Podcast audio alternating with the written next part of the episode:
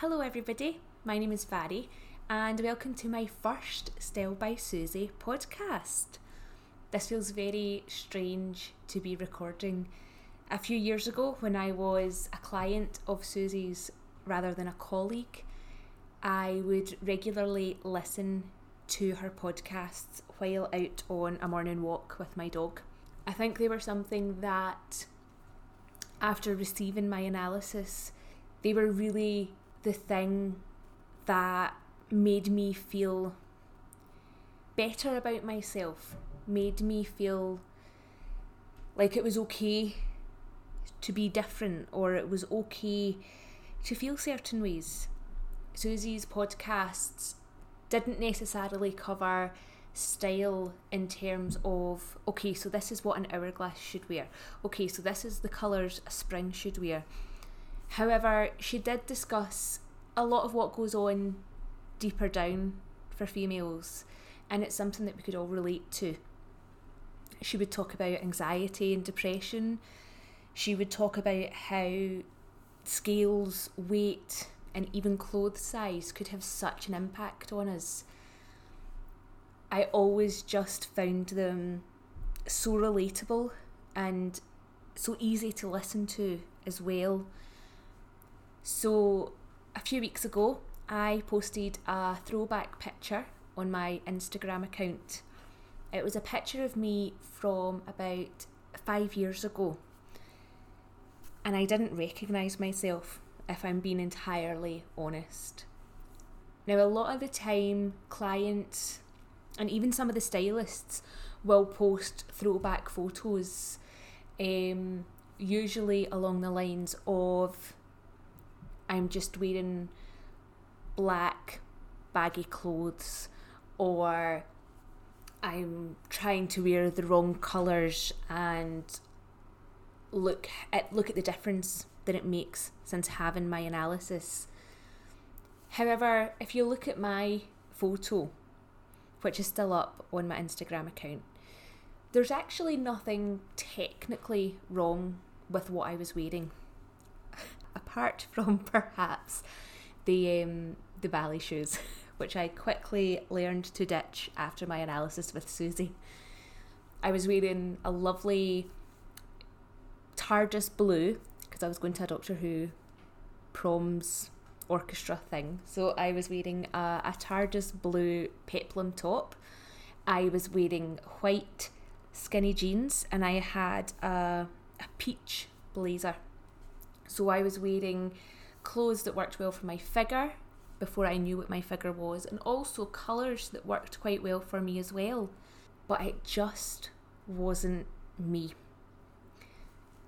Something I have struggled with my whole life basically, um, until the past year or two, really, is really feeling the need to dress for somebody else and not dressing for myself really been worried about what other people are going to think of what I'm wearing rather than wearing something for me.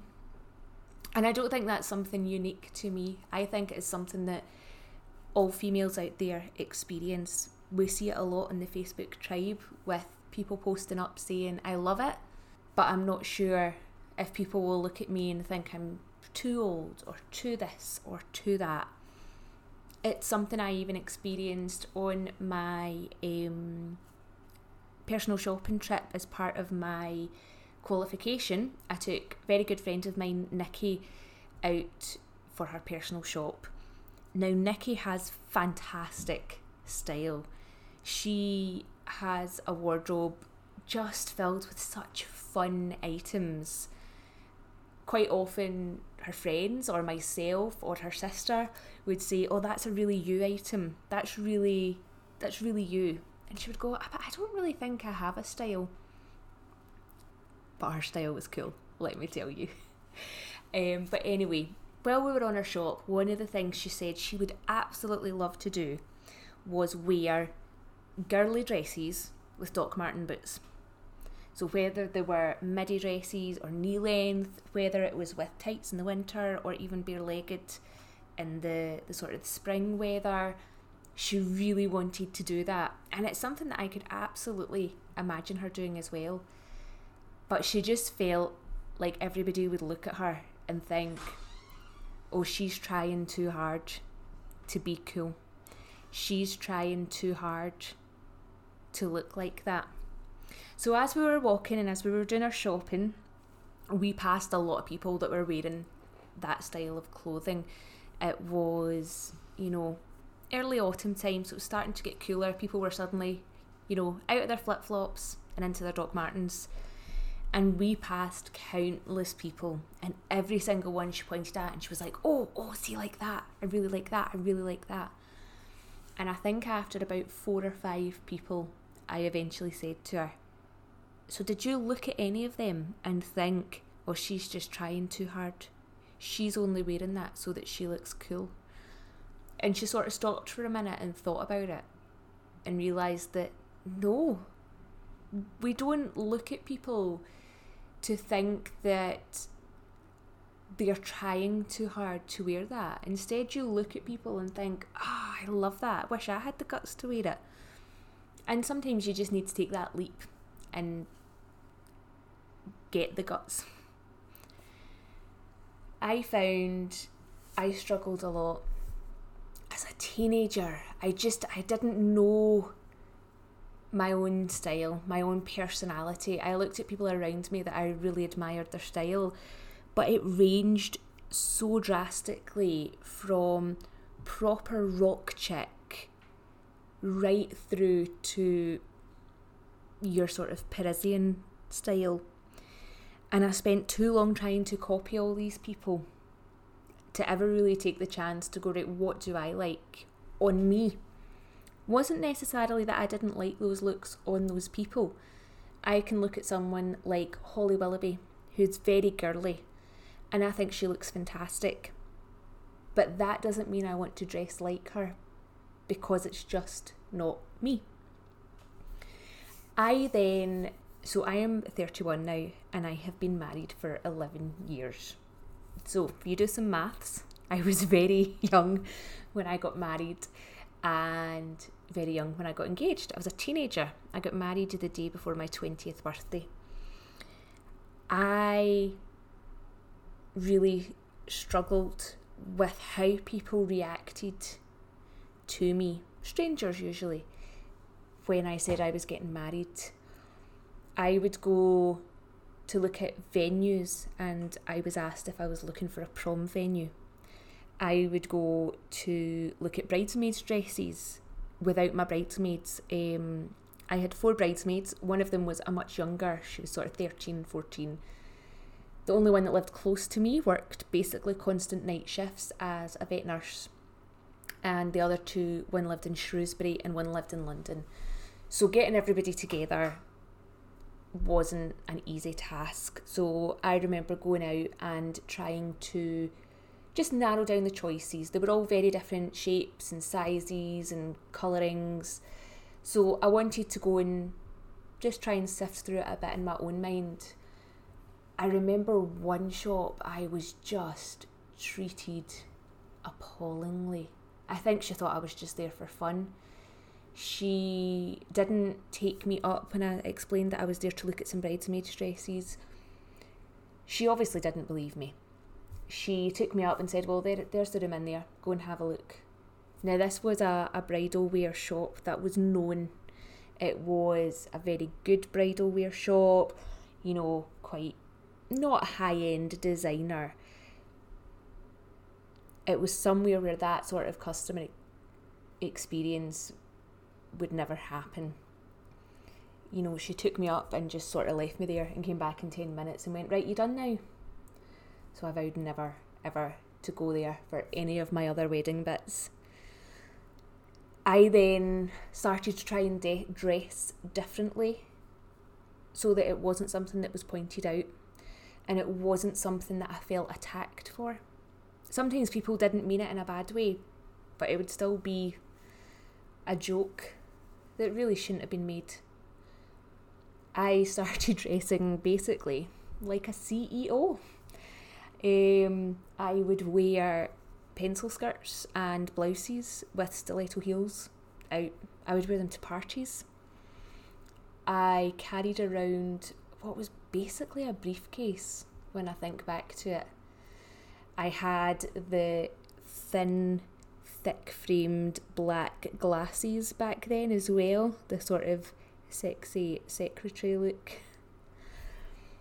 And it wasn't me at all. I remember getting dressed to go. We'd already found the dress that I wanted. We'd tried it on and I fell in love. Um, but they said, go away, think about it, it's a big decision. Let's book in to come back in a couple of weeks. Um, and at that point, you can buy it if you want. It was a beautiful dress, and I knew I wasn't going to look anywhere else, in particular because I knew I wanted tartan in my dress, which isn't something that's easily found. And I remember the shop were just so wonderful because they didn't ignore the fact that I looked young. This is the other thing, as well as being young. It's probably only been in the last four years that I've stopped getting ID'd, so I looked incredibly young. And they even acknowledged that and said, We're not going to try these dresses on you because it's not going to look right because you are young and there's no point in trying to mask that and make you look older, which in turn is going to have the opposite effect and not look right. So, anyway, that's the kind of customer experience and the customer service that should be had. So anyway, we went to go back, and I knew this was the time I was going to be buying my wedding dress. And I sat in my room and I laid out some outfits. And I remember saying, right, which one of these looks like how what a bride should wear?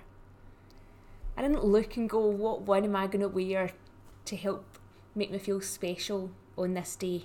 What one am I going to wear so that it's a lovely all round memory, you know? when when I was planning my wedding, we pretty much would do one thing and then go for lunch and cocktails. And then the next weekend we would buy the shoes and go for lunch and cocktails. So it was quite an event. It was quite a we we thoroughly enjoyed the whole wedding planning. But yeah, instead of dressing something dressing in a way that I liked, I worried about how would a bride dress.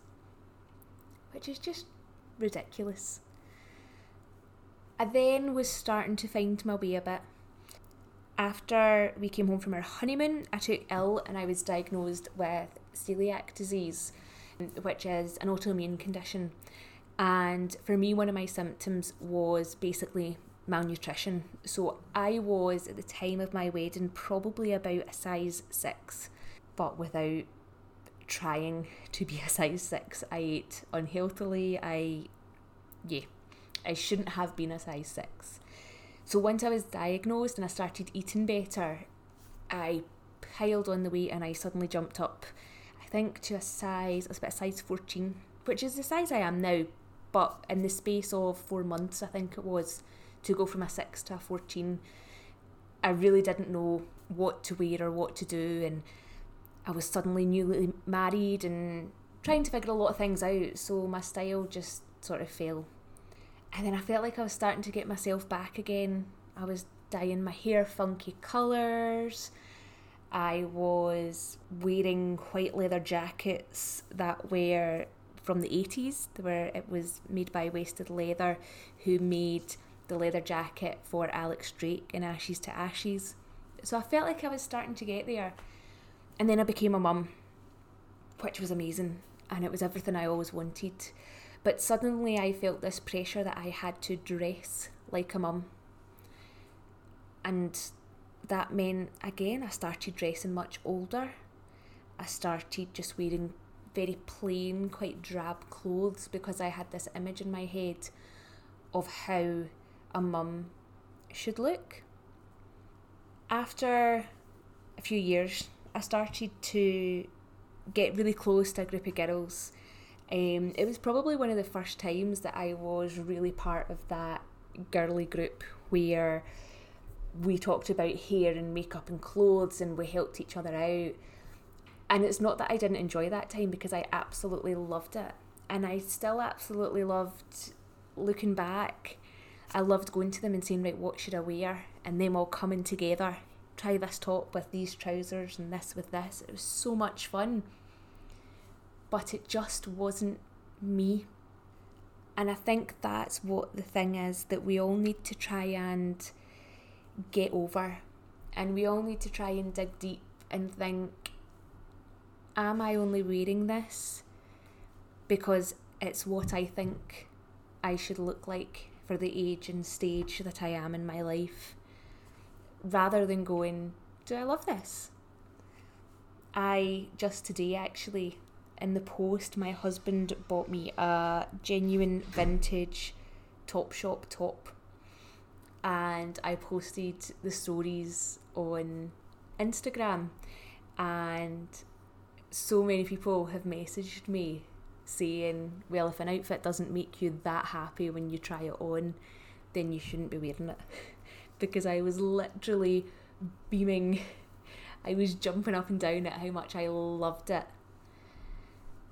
And I think that's the important thing about fashion is it's about expressing who you are. It's about having fun.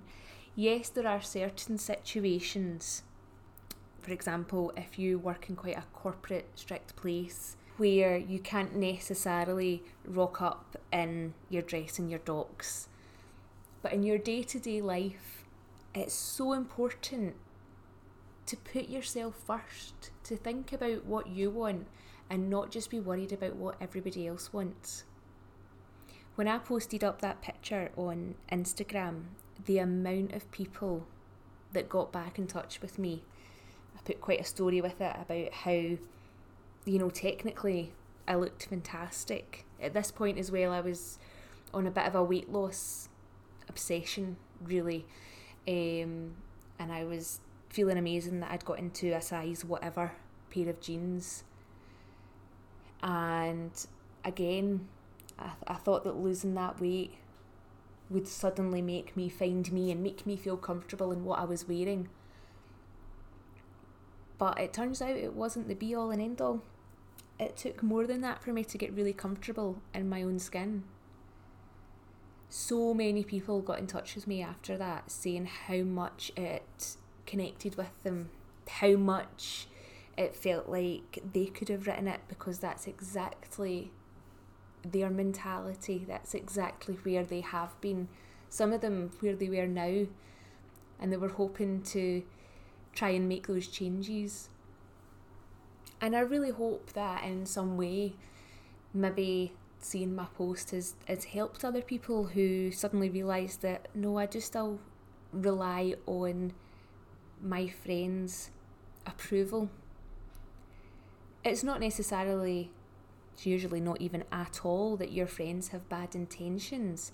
It's just that we all have our own style. We all have our own personality, and even down to we all have, we all look different. We're all different shapes, we're all different sizes, and we're all different colourings. I am incredibly, incredibly pale, and I spent so long trying to wear um, pastel colours because one of my other pale friends looked really good in pastel colours. I have now, with my knowledge, through my course. I now know it's because she was a summer. She was cool toned, therefore, those pastel colours really worked well with her.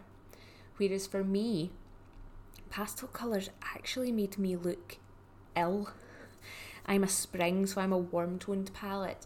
So, what works best for me is those really bright but warm colours, and they actually warm my skin up, and it makes such a difference. So basically, the whole point of this podcast, I suppose, is to give you all permission to be you, to dress how you want to dress. So, I hope you've all enjoyed my first ramblings, my first podcast for Style by Susie. Um, as I said at the start, my name is Mhairi. I am one of the stylists. I am the Scottish stylist, um, also affectionately known as Gary, whatever you would like to call me. you can find me personally over on Instagram at Mhairi McMillan Stylist. You can find Susie at styled.by.susie.